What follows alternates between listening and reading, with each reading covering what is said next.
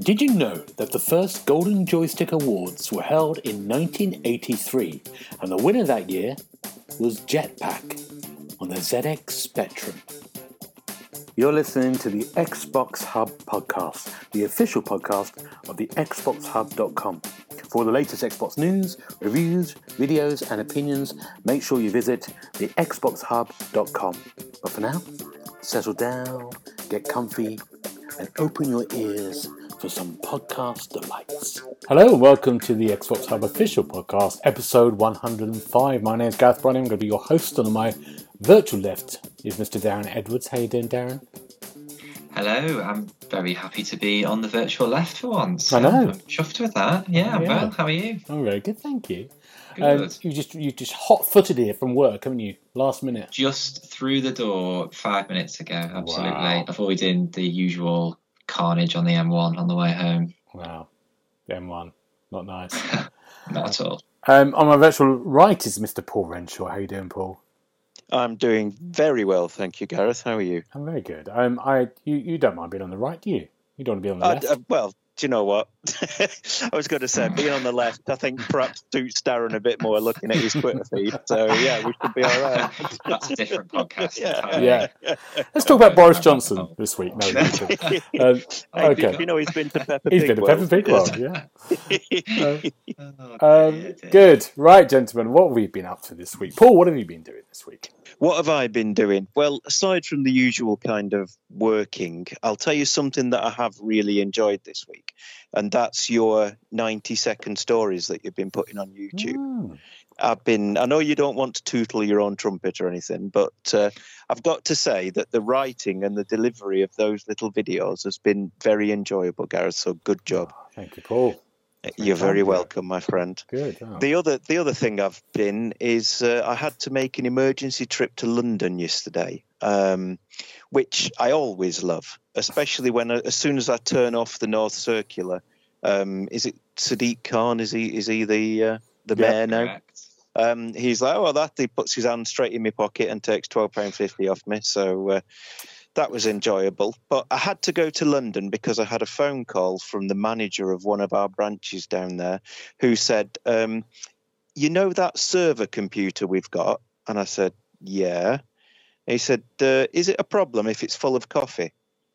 Yeah, it might be a bit of a problem there. And he was like, oh, we'll see you in a couple of hours then, shall we? I was like, yes, wow. Let me get another one and jump in the car. So, my goodness. Yes, had to drive to the lovely New Covent Garden Market and rescue the situation. But you know, not all heroes wear capes, so I managed to rescue everything and then managed to get out of London again in no more than 3 hours. It was amazing. That's amazing. Did you know it's a new tube station opposite the market? Do you know what, mate? I didn't. No. Being in the car, I wasn't looking at tube station. Very shiny. Battersea Power Is Station, tube station, yeah. I know Battersea Power Station's increasingly shiny these days. It is. Yeah. Look at that. Very nice. Good. Is that your neck of the woods, or are you further out? I know that neck of the woods very well. I'm a big... I work a lot down there as well, so I know it very well. Good. That was good. You didn't slag London off too much, Paul. Well, do you know what? I thought, shall I start ranting about the traffic and the stupid delivery cycle drivers who have got some kind of death wish, and how if you leave a 3-inch gap between you and the car in front, there'll be 2 taxis in it. But I thought, no, I'm just going to leave it. But it's always depressing when you get to the bottom of the M1 and it says 7 miles to your destination. It's going to take you an hour. And you just think, oh, for goodness, I could walk faster. It's hard because I learned to drive in London. So for me, going anywhere else is kind of a bonus. And you get used to this is how I'm just used to it. I'm used to driving this way. And you could drive anywhere in the world, I think. Yeah, absolutely. You could drive around Calcutta with no problem. No, exactly. Darren, what about your week? How's it been? What have you been doing? What's been the interesting I just enjoyed Paul's little description of rant in brackets about visiting London, just in case we didn't know what we were going to get. Mostly work for me as well this week, although I did enjoy watching Games Master yesterday. Finally returned. I know you've been watching it as well, Gareth, and I just loved it. I mean, I'm a bit too young to remember the originals when they were on, but I watched it on YouTube and stuff. But yeah, I thought they nailed it. It was really, really good. I enjoyed it. It was just nice to have a whole show dedicated to video games and people's love of video games. It was really, really good. And Trevor McDonald as the Games Master, I mean, that's inspired. I thought he was hilarious. I thought he played it brilliantly. You know what? It was really great. You can watch it on YouTube at the moment if you want to. It's on YouTube, the whole first episode, for 46 minutes or something. I think it was really like the old one in a sense, the same format really, but of course new. It had a great beginning, really good opening, and it had that kind of humour still and that kind of like, you know, set up and watching people do. Because first of all, I was looking and thinking how, you know, in the age of Twitch and we watch people play games all the time now, so it's just how would that work on TV? But it kind of seemed to work. It had a kind of fun to it. The live studio audience, all that stuff. They've kept basically everything, really.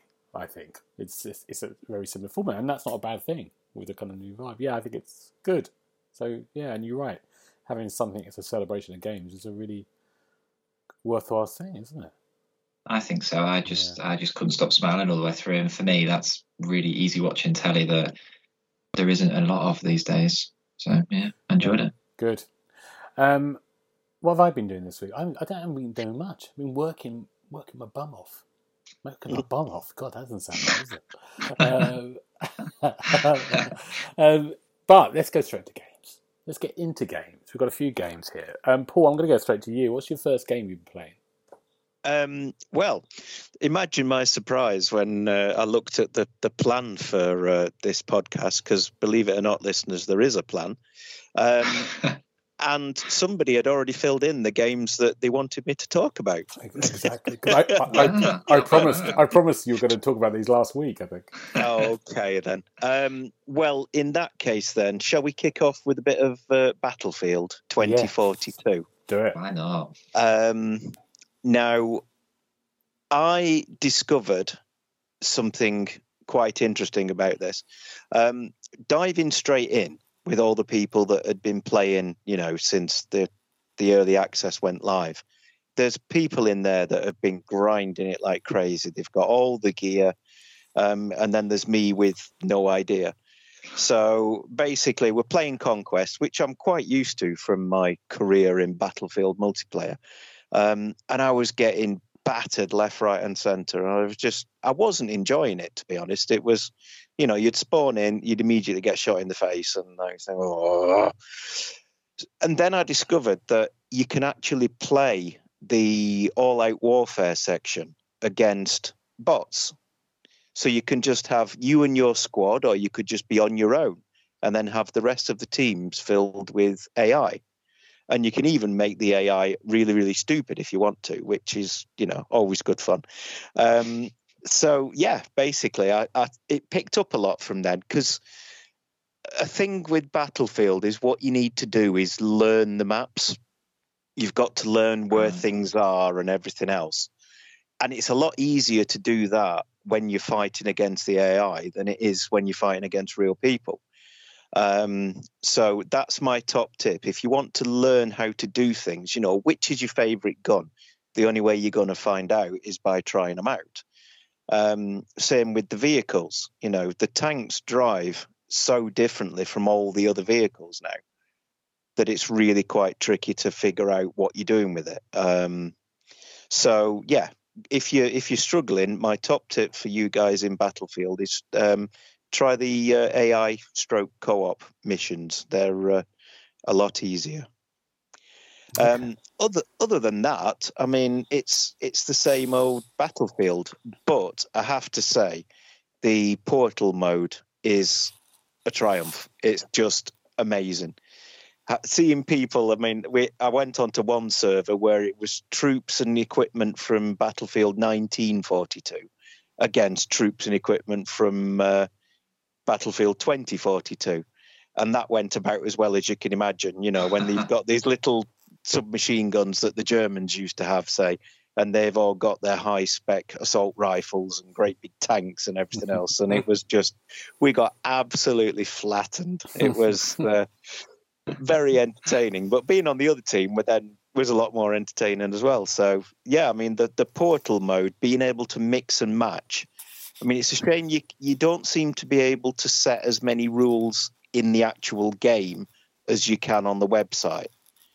Right. There's a portal.battlefield.com. If you go there, you can set up your game mode with exactly what you want. But yeah, as long as there's a server free to host it, you can then play exactly as you want to play. So it was quite enjoyable.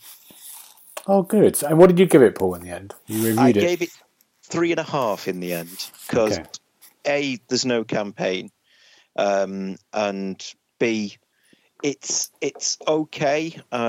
It's just so chaotic, it's unreal. But Battlefield Portal is almost worth the price of admission on its own, just because there's so much fun you can have with it, mixing and matching. Oh, okay, good. Do you know what my dream would be? For those reasons you said, and the Oscar goes to. To play a game like you said, because everyone knows the maps. That's the whole point of anything. It's the same with Call of Duty, same with Battlefield. You learn the maps, and people know exactly what they're doing. I'd love to do something. We had no limits to the software that you go into a game and it's randomly generated the maps, but with really good detail. You don't know what you're going to get any time you go in. That would be a good way of doing it. That would be good, yeah. There'd be an emphasis on player skill, wouldn't there? Rather than and caution, and kind of like not all just seeing when you land, everyone runs to their places where they go their favourite bits. Mm-hmm. I think that might be a little bit beyond sort of current technology. It is exactly. Yeah, it's my wish list. It's what I ask people in interviews. Good idea. What's your wish list? Yeah, good. Battlefield. That 10 hours. I haven't even downloaded it, but I will do. I'll have a go at it. Darren, what about you? What have you been playing? So probably towards the other end of the kind of gaming spectrum, a game called Tandem: A Tale of Shadows. So it came out a couple of months ago for Xbox, and essentially it's a bit like if Tim Burton directed a video game. It has Alice in Wonderland vibes as well, but you play as a small girl who investigates the disappearance of a famous magician, and it takes her to this eerie kind of manor house where his family supposedly live, and you befriend a small teddy bear, and you have to control both characters to play together. So it's a single player game, but you play across two realms. So the little girl, I think it's Emily or Emma, the camera's top down, so she's in the normal plane, if you like, and then the teddy bear inhabits the kind of shadow plane. So you use light sources and obstacles to bend shadows to create pathways for this teddy bear to go along in his realm, and then in vice versa, he'll open doors for the little girl to then get through and play through the level in her realm. So it's really quite clever how it works, and it's a brilliant looking game. But it lets itself down at times because the frame rate can grind to a halt when there's a lot going on, and it does jar quite a lot. But in terms of kind of artistic direction, it's really, really pretty, and it's a really nice world to be in. It's quite simple. Just when it's starting to get challenging, you've come towards the end of the game, and it feels like it's a bit premature there in the way it ends because it's quite a soft beginning. But I really enjoyed it. It's a nice way to spend a few hours, and you can't play cooperatively, unfortunately. It is a single-player game, but the mechanic I thought was quite different, and it really kind of held my interest through the entire game. So I think I gave it 3 out of 5, or 3.5. I think it was 3, just because I thought there was more that they could do with it. But it looked brilliant. I really, really liked the style of it. Yeah, it was worth a look. £20 though, so it's not cheap. that's the other side. So I can see why it wouldn't potentially stand out for people to go, oh, I'll take a punt on that, because it is quite pricey for what it is. I'm just looking at it now. It does look great. Kind of yeah. Oh, yeah. I mean, yeah, the art style is fantastic. It's very much kind of Alice in Wonderland, Tim Burton vibes, if you're into that type of thing. Great. Okay, good. I've been playing a game. I've been playing loads of games, reviewing loads of games, like we all do. But the two I'm going to chat about is, the first one's X01, which is on Game Pass. It came out last week. X01 is a game where you sort of play an alien spaceship traveling through worlds near Jupiter, different moons, at high speed, on the ground, and sometimes in the air, and you're sort of heading towards a light, right, a long way away. That will then, when you get there, it will zoom you into space again and take you to the next planet. That's it. What you can do is you can roll really fast on the ground. If you go up something, it gives you more momentum to go faster, and you can also, if you go high enough, you can start to glide, and you can glide and go across the air currents. Some of the planets have got like a fiery planet. There's one planet that's just water, so you're in the water and coming out and trying to get the air currents there. So straight away, you're both looking at me going, "What the hell is this?" To be fair, it sounds just like your sort of game. But honestly, it's really, really, really, really good. It's a bit like maybe Flower or Journey, maybe not Journey. Yeah, it has that kind of like that feel to it. That kind of just you're just experiencing this world, and the world they kind of create sound wise and everything is brilliant.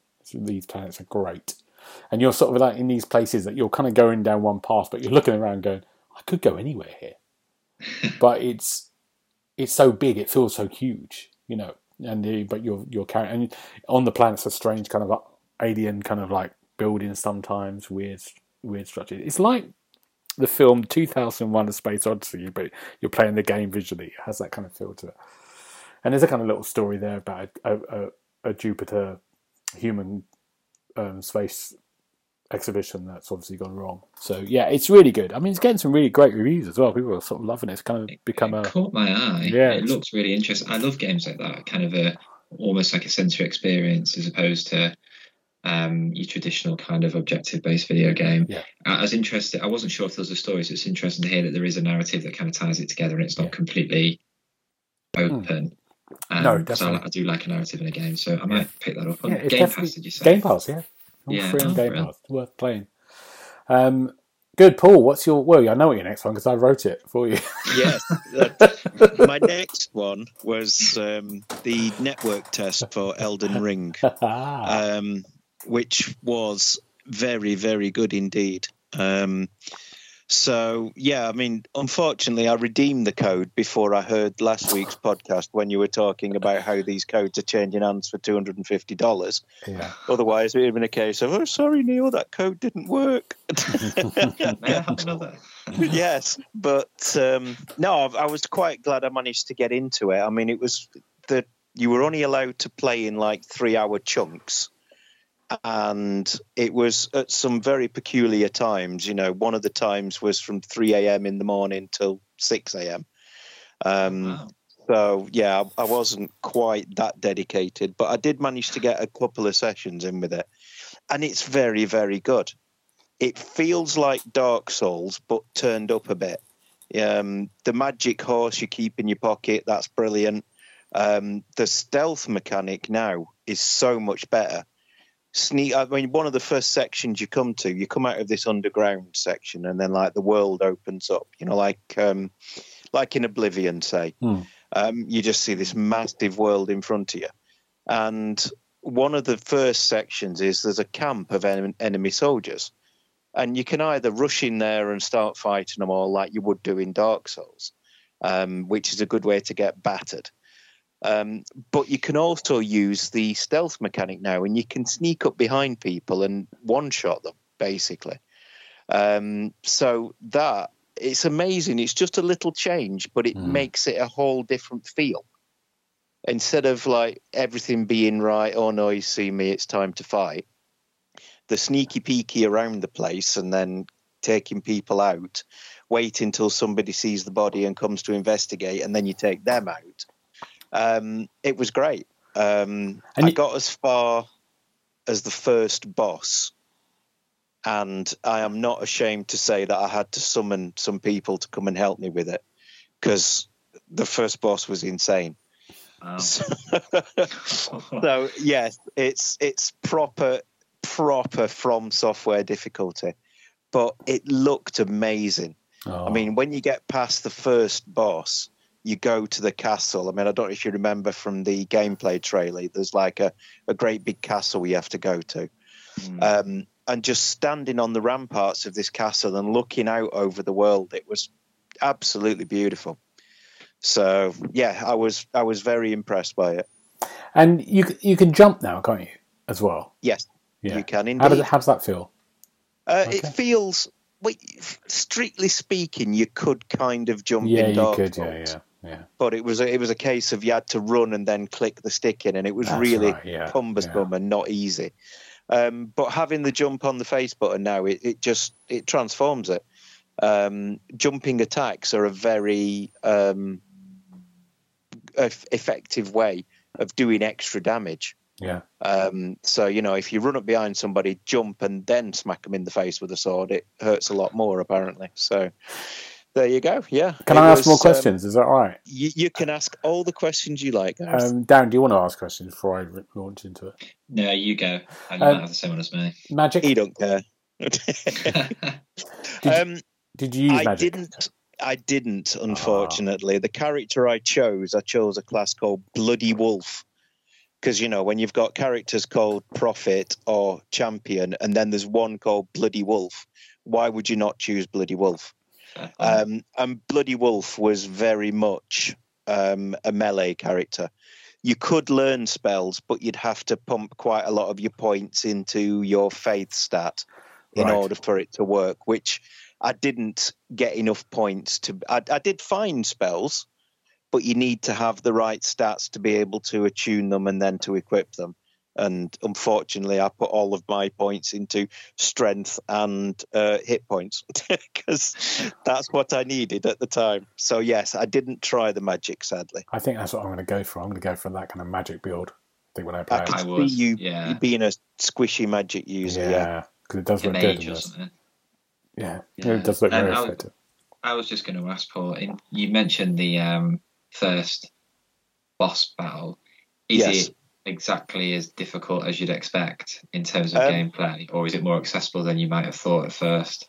Oh no, it's I sound like a bit of a wimp, but it was harder than I thought. Right. The first couple of bosses in Dark Souls, for instance, are not too bad. The giant demon in the Undead Asylum and stuff, they're quite easy. This guy, oh my goodness, he jumps around like Tigger, if you can imagine Tigger armed to the teeth and able to summon magic swords that he can throw at you. Honestly, it was so difficult. We were right down to the last sort of draft of healing potion and the last little sliver of life before the three of us managed to kill this guy. Honestly, it was so hard. That's a statement. Yeah. And the summoning will work perfectly. The summoning is slightly different again. You have to use an item in order for the summoning signs to appear. But yeah, there's two different summoning signs. There's golden ones, which bring people in to help you. And then there's a red one. And I thought, what's that for? So I summoned somebody. And it turns out that means come here and kick me in the face. So this red guy appeared and proceeded to kill me. I was like, I'll not do that again then. So yes, if you need help, golden summon signs, that's what you need. Great, Paul. I'm looking forward to that. I mean, you're going to review that probably, won't you, now? I'm hoping so, because it's going to be something very special, I think. I mean, it felt finished, and they've still got another, 3 months to play with it? So, it felt really good. Good.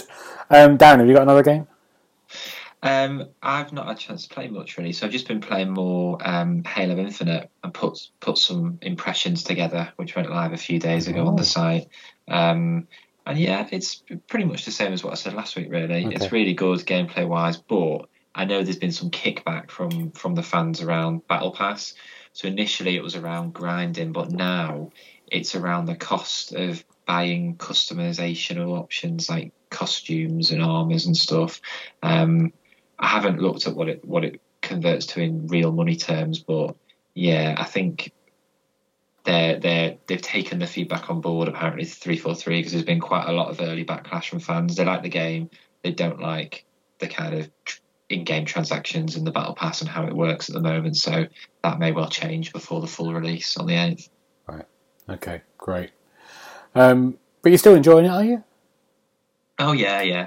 I love it. As I said, I thought it's the closest multiplayer experience to the original Halo I've played since, I don't know, probably 2, maybe 3. It's really good fun, really accessible. There's loads of different ways to play as well. Lots of different game modes.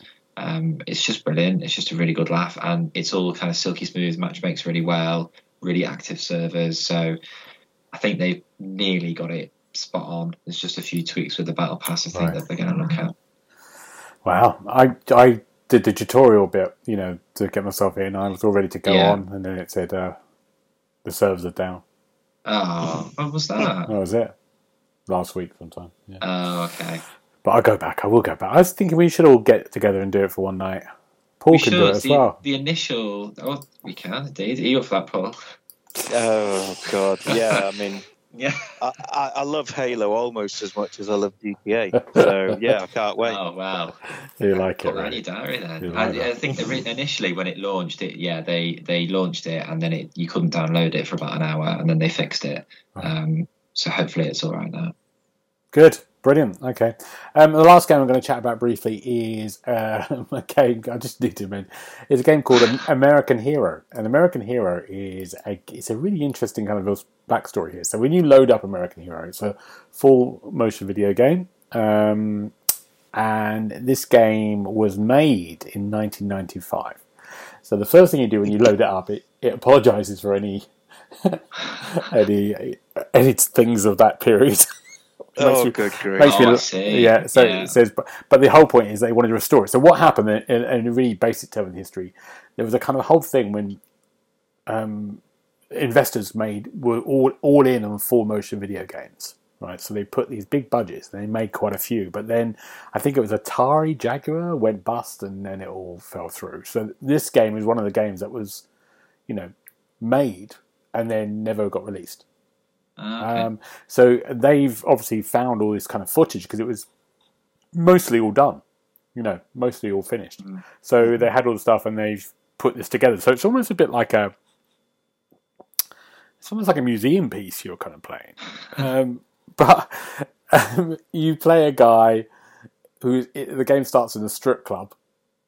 So he's in a strip club. And then an army person goes up to him and goes, "Come on, come meet me in the corner. I've got a mission for you." And then you're deciding whether to stay with the stripper or to go and chat to the guy. That's the kind of where we are. Yeah. So it is just making decisions like go there or go there. And it's a really interesting thing. They got the original voice actor back just to do some extra voiceover. And I think it's the stuff when it literally looks one way and goes, "Stay with stripper, go meet him. Stay with stripper." It keeps repeating that till you make a choice, and then you do it this way, and it's like a bong. I mean, it's so bad, it's good.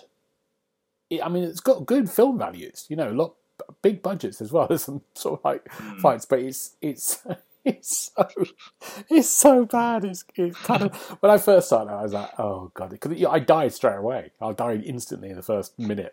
I was like, were you killed by the stripper? Yeah, I was. Yeah. And then I kind of complained more, and done quite a thing. You could die quite a lot. It's got a lot of the multiple choices. They're really great, but it's like a B movie. It's hilarious. There's a Nazi villain who's trying to poison the waters of LA. It's kind of amazing to play it. but you know, of its time. But yeah, there's something quite interesting about reviving something of that time. But yeah, American Hero out now. I don't know what I'm going to give it. I haven't reviewed it yet. God knows how I'm going to start this one. But yeah, interesting. Right, let's, gentlemen, let's go on to the Golden Joystick Awards because the results are in. They are.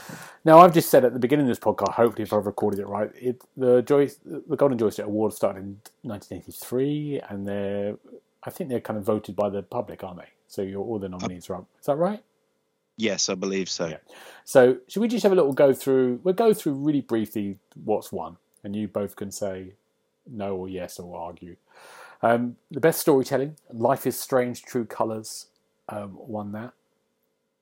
I've played it. I gave it 5 stars. I think that's a really good.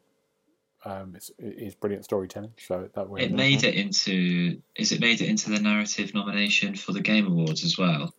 I think we talked about it last week, so it sounds like it's a worthy winner. Although again, I've not played it either. Best multiplayer game, It Takes Two. Can't argue with that. I love that game. Yeah, it's very good. Isn't it? Be fair. Best audio, Resident Evil Village. It's very good. It's a very good game.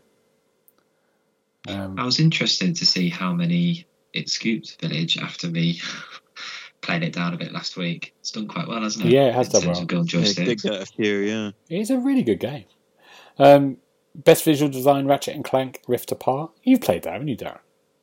I have. I've not played it as much as I'd like, but it is. I think Richard said as well. He was a massive fan of it, and it definitely had that feel of a game that was made for the PS5 for the current gen.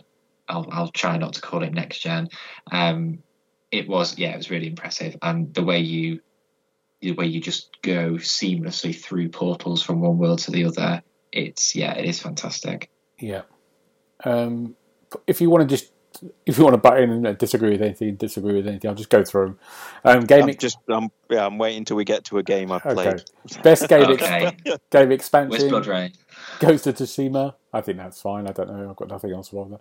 Mobile game of the year. We don't care about that. No. Best game in hardware, PS5. No, I might have an issue with that one. Yeah, because being completely objective, I don't want to start a fanboy war or anything else.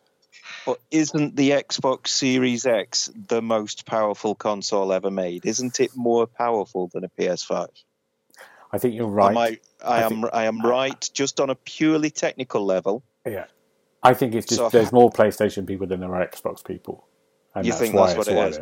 That's the reason it's one. Yeah, still. I would assume. There you go. Yeah. Okay. I disagree with that one. I think the Series X should have won it, but you know, there you go. Who am I to argue with all the Sony people in the world? Best indie game, Death's Door. Absolutely, very, very good game. I played that one. Studio of the Year, Capcom. Yeah. Apart from Resident Evil Village, what else have Capcom released? Yeah, a lot of old games. Something obvious. Yeah. There's been there have been some re-releases, but yeah, to be fair, they did do. Is it Ghosts and Goblins Resurrected? And that was very, very good. Yeah. So but it's not really in the same league as some of these games, is it? Or am I being a bit harsh? No, it's not. Excuse me, it's a very good game. I gave it 5 stars. Thank you very much. Did you? Oh, okay. I did. It was. Maybe I should go check that out. It took me right back to being sort of 14 and playing the original. It was absolutely fantastic, and I managed to get. It's brought in multiplayer as well, so I managed to get the boy playing with me, and he loved it as well. So it's like a whole new generation enjoying the games that I used to play when I was a kid. So, there we go. Yeah, there you go. Best performer, Maggie Robertson for Lady Dimitrescu from Resident Evil Village. The videos I've seen, she does look quite impressive. So, yeah. She does. Ooh, careful. She was definitely... a fan favourite, wasn't she? I think the internet melted absolutely. Down when she was revealed. Yeah, I just great the actress who does it because she's just nothing like that. Looks nothing like that. Yeah, so it's great. Yeah. And very funny woman. Breakthrough Award. That's Housemarque, who did Returnal. I think that's right, isn't it? Oh right. I think maybe I've got that wrong. I'm sure it's them. one of us can check it. Yeah, not on my phone. No, let's check it. Let's check it quickly. Talk about yourself. Yeah, Returnal. Yeah, they did Returnal. Yeah, and lovely weather. PlayStation just bought them. Yeah, I'm not. Yeah. Yeah, it's all right. Yeah, it's the tough one, isn't it? Breakthrough, because you're never quite sure if the people that make the games have made games before or whatever. So. Yeah, and I think there's probably a lot of indie developers who have made games. Their first games are going to be brilliant this year. So I think I'd probably give it to someone a bit smaller. Housemarque had done other stuff before, So anyway, best game community: Final Fantasy 14. Is that still going? Apparently, well, there's still the next one is the Still Playing Award, so yes, I guess it is. Wow, I thought No Man's Sky might get that, but yeah, okay. PC Game of the Year, we don't care about that, but it is Hitman 3. It is Hitman 3, which is very good. So, Nintendo Game of the Year, Metroid Dread. Don't know about that one. To be fair, the boy finished it in a day and a half. Oh, best really? £50 I ever spent. What would you put instead of Metroid Dread? I don't know. I don't think there's been a lot of big releases like your Marios and your Zeldas and stuff in the last year, so I think it's stood out. I think I don't think Animal Crossing was in the last year, was it? I think that was before.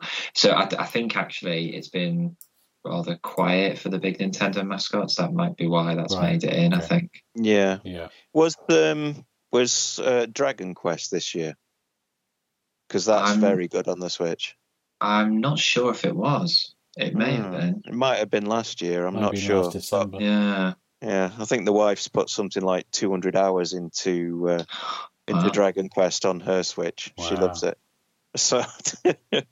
Wow, it's amazing. I read somewhere a while ago that in Japan, it's such a big event, and I don't know if this is just a myth that I've read, that it's like a national holiday because so many people pull a sickie to play the game on release day. That's right. A lot of companies just give people the day off rather than go through the charade of, oh, I'm not feeling very well today. I'm definitely not down the shop buying Dragon Quest, or when people go to the shop and queue up and stuff.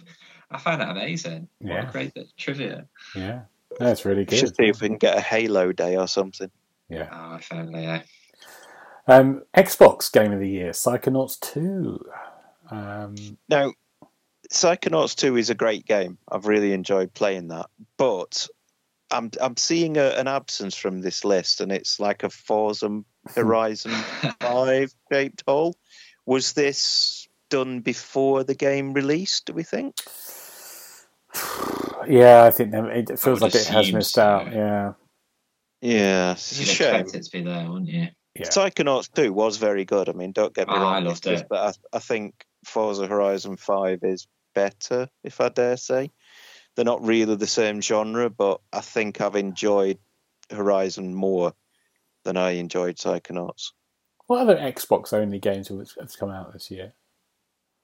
Xbox-only? Yeah. Can't think. Halo's coming out, Forza's coming out, but there was the Medium for a bit, but isn't that going to PlayStation now? That's gone to PlayStation. That's on PlayStation. Yeah. Now. Microsoft Flight Sim. Yeah, that's a bigger game than I give it credit for. To be fair, but also enjoy that. Psychonauts 2's on PlayStation as well, isn't it? Yeah, that confused me. Originally, I thought it was exclusive like the first one, but yeah, it's not. No. Okay, there you go. Which brings us on to the next category, which is PlayStation Game of the Year, which is Resident Evil Village. It beat Ratchet and Clank, it beat Returnal, it beat Deathloop. Deathloop, yeah. That seemed wrong to me. Yeah, I mean, obviously, Sony people are free to like whatever games they like, but. Looking at videos, I mean, Resident Evil Village, I'm sure, is a fantastic game. I've not played it. I'll put that out there. Very, very good game. But is it better than Ratchet and Clank, which made my son want to buy a PS5 just to play it? Yeah. And it's multi-format as well, so it just seems a bit odd. But, yeah. Most wanted game is Elden Ring. I think we all I agree with that one, definitely. Yeah. Can't argue with that, to be fair. The Critics' Choice Award was Deathloop.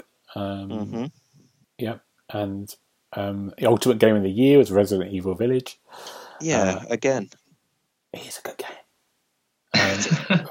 Is it the ultimate game of the year? Is it better than every other game that's been released? I don't think it's been a great year. There's a lot of stuff that we're going to get, and we're going to get next year. Next year is going to be mad, but yeah. Mm-hmm. Ultimate hardware of all time is the PC, and the ultimate game of all time is Dark Souls. That I can agree with. I think it's a fair shout. I don't agree with that. Yeah. No. I don't think it's that, no. But because I think it's very as a mechanic, but it's very not many people play Dark Souls. We all think we do. It's like everyone saying I was around when punk got invented. Everyone always said they were around when it happened, but no one was really there. It's the same with Dark Souls. Not many people have played it because it's too hard. Or if people have played it, they just stopped. Yeah. No. Apart from you, Paul. Darren, have you played it all the way through? No. So that's a fair point. I can't argue with you there, Gareth. James hasn't. Those of you haven't. Just you, Paul, and me. It's just me. Me and you. Yeah, we are the hard. But it is a very good game. It is very good. And they were very pleased. But now, you two, before we... we're burning time here. We're going to do a little quiz. I put a little quiz together now. As I said, it's bless you. It's a very small quiz, but it's 10 questions. And and since the Golden Joysticks have been going since 1983, right? Oh, let me guess. Yeah, go on. I've picked 10 years and about different categories, and you get a guess each. But I haven't gone that far back. I haven't gone as far back as the '80s because Darren will be a nightmare for you. So I've gone far. Well, I've done it over the last 20 years. So I've got a year, and I've got a category.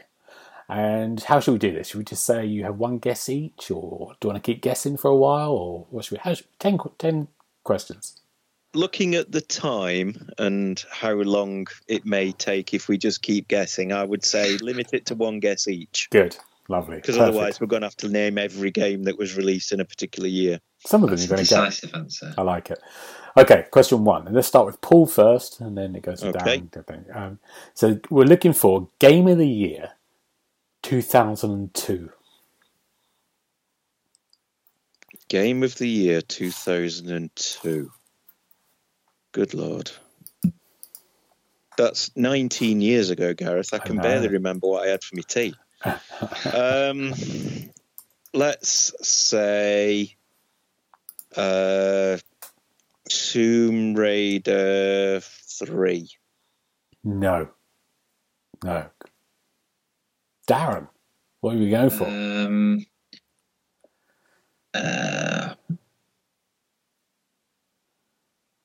I'm going to take a punt on, I don't think it's right, Luigi's Mansion. No. There we go. Well, that's put a damn squid on it. It is... What, you have a guess, Gareth. Oh, maybe. It's Grand Theft Auto 3. Oh, of course it is. Yeah. Okay, good. Well, 0-0. That's okay. That's good. The next one, Darren goes first. Right. Family Game of the Year, 2006. Family Game of the Year. Right? It's a game I forgot existed. I think I might know. Is it Wii Sports? No, very good though. Very good. Is it going to be something like Mario Party? No. One of the numbers. No. Sorry, 0-0 still. 0-0 still. It is Nintendo Dogs. Do you remember that? Oh, I had that. Yeah. Everyone had that on their little phenomenon. Yeah. Was that a family game? Could you do multiplayer in it? I think you could. I think you could look after someone's dog, couldn't you? You could trade and do something. Is it a bit like Pokemon? Can you make them fight? I don't know if you could do that. No, I think you just have to pet them. You might have overestimated our ability at this quiz. I know. Yeah. That was huge, that game. Next one. Right, Paul. Yes. Online Game of the Year, 2009. Call of Duty Modern Warfare. No, Paul. Damn it. Darren? What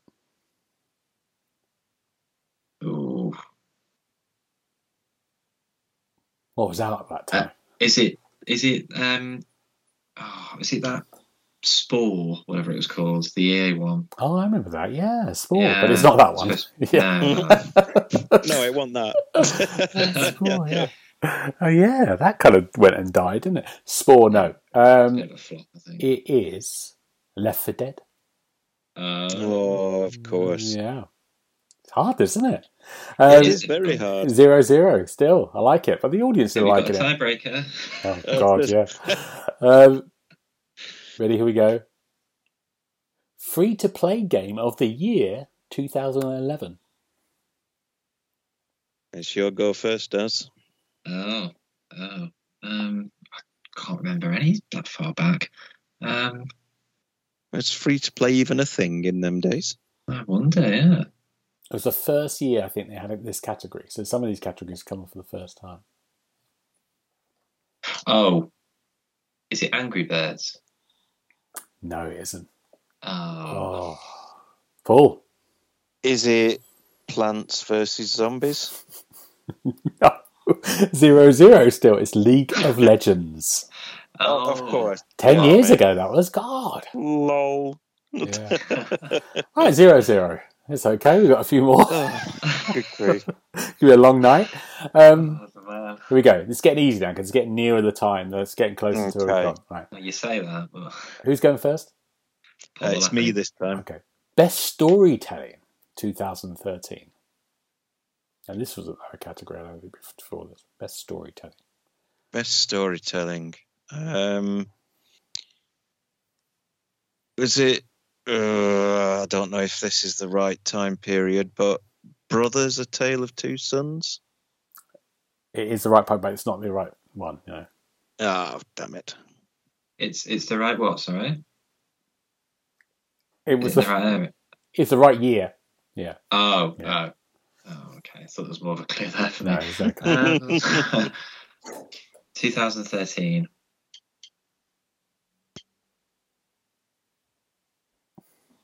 Oh, I've no idea. Not a clue. Yeah, Gears of War. No, 4 wasn't even out then. It was out later. I've no idea. The Last of Us. Oh, right. Oh. 2013. Yeah, oh, just the end of the consoles. Okay. That game sucks anyway. Oh dear! Don't start me. Don't start me. Don't start me going. Honestly, I bought a PS3 and I bought that game and I just played it for a bit and then thought, I don't see what the fuss is about. Don't like it. Sacrilege. Best Original Game, 2014. Go on, Daz. You've got this.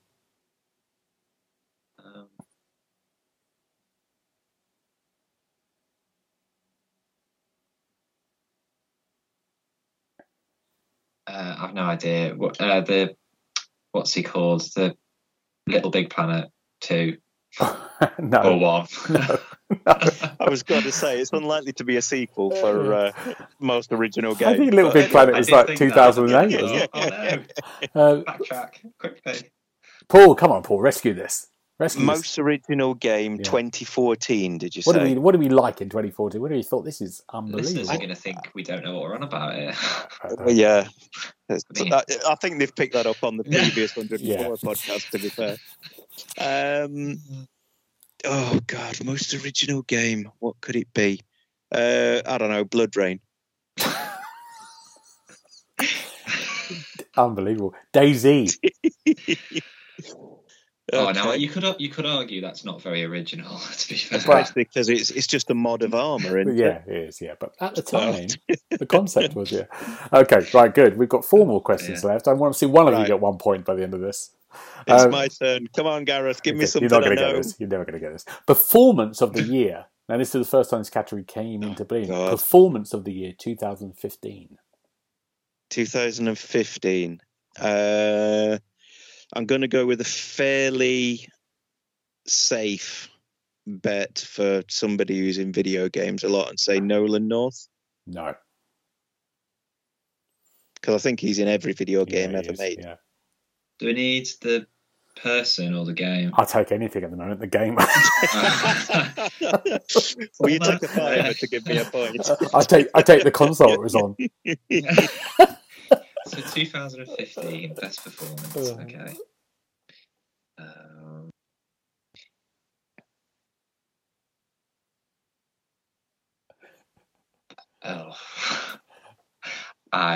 don't know. No. Alien Isolation. Was that around that point? It was.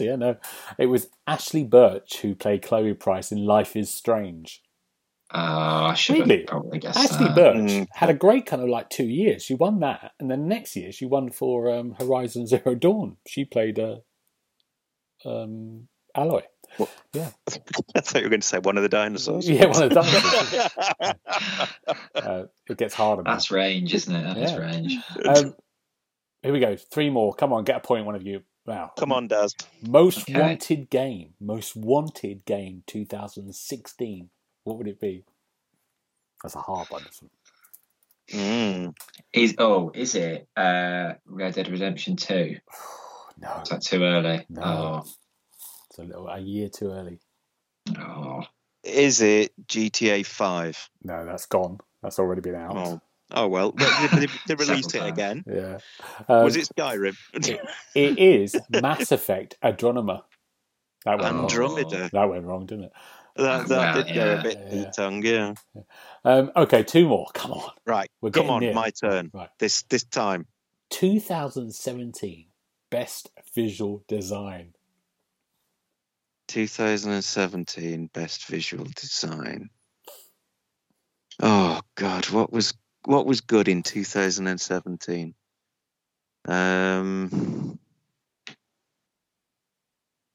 Fallout 4. That wasn't then. Okay, no, but it's not that. You could just. This is only stupid, 3 years ago, couldn't you? Oh, it's 4 years ago. 4 years ago. Sorry. Best visual design, did you say? I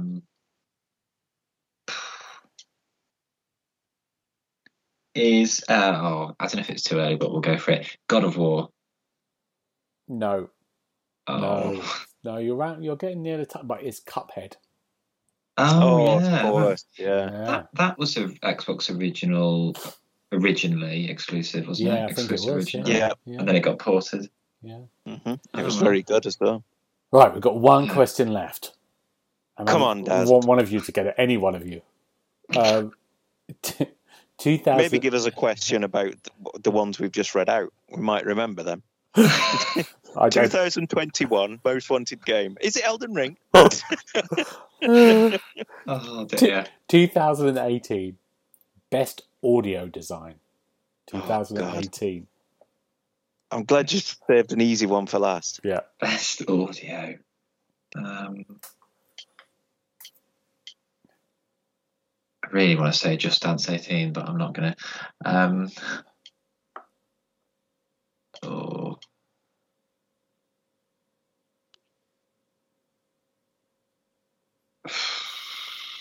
No idea. I'll guess. I'll guess. Gears 5. No. This is it, Paul. This is it. 2018. Big year for games. 2018. Massive year for games.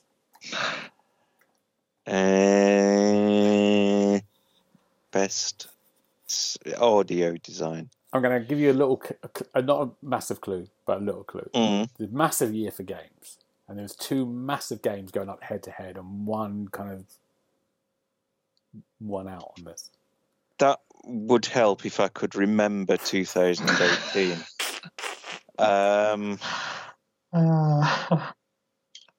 What was huge in 2018? Let's try, I don't know, Battlefield 5. Oh my God, no. God of War. Oh, no. Darren says from the one before. And the other game was the big Red Dead 2. That was the two games. Yeah. Well done, guys. People at home will enjoy that because they can guess and shout. Go, you idiots. And said that these guys are idiots. Yeah. But 0-0. I've got no tiebreaker. I don't think you deserve a tiebreaker, if I'm honest. No, I think you're right. I mean, in my defense, I am quite old now and very rarely remember what I go upstairs for. So asking me about games from 2002 is, you know, beating a dead horse. I think we're gonna finish there. I think that's a good way to finish it. We've got there's not really much news. Is there a couple of bits and bobs? Yeah, nothing much we can chat about. I mean, the Dragon Age 4 creative directors left BioWare. Doesn't look good for Dragon Age. It's not ideal, is it? I mean, he seems to have left rather quickly as well. So yeah, makes me wonder what's gone on there. It's just when you get an email from the boss going, yeah, you don't work here anymore. It's like, okay then. Last day's today. Goodbye. It's better. Yeah. Just very quickly, there's rumours of a Mass Effect TV series being developed at Amazon. Would you two like that? Is that a good idea? Well, I think so. I think it lends itself to it. Yeah. I love what they did with The Witcher on Netflix. That was very good. Yeah. So yeah, I'd be up for that. Certainly. Good. They're doing a Fallout one as well, aren't they? I think I remember reading. Oh, really? They're doing like a live action Fallout game. I've heard rumours of that. TV. Yeah. So that could be interesting. Because we've got The Last of Us on HBO coming out next year. That would be interesting. Yeah. Hopefully, it's more interesting than the game. Unbelievable. You two, what are you looking forward to next week? Paul, what are you after? What's fun? I can't remember. No, you might be noticing a theme here. I'm not sure, to be honest. I think I've got to go Christmas shopping at the weekend. Okay. The day after Black Friday, which is a stupid thing to do, but. I'm also looking forward to perhaps buying some games in Black Friday. Oh, the sales just in case I manage to get time to play games for fun, like, you know, some filthy casual. But yeah, I mean that's about it. Apart from work and shopping, that's pretty much my life this week. Good. What about you, Dan? I feel very small because I am off work next week in a nice break before Christmas. So we are going to do some Christmas shopping as well, just to get some inspiration because I've not started yet. And check out the new Hawkeye Disney Plus series, which premiered the other day. It's had mixed reviews, but it's only 6 parts, so give that a go, see how it is. Good. I might play Solar Ash. I probably won't because I've got so much to play. I've got a backlog, so I'm not going to buy anything. I'm going to be very miserable and not do anything. Gentlemen, if we want to get hold of you, where can we get hold of you? Darren, where can we get hold of you?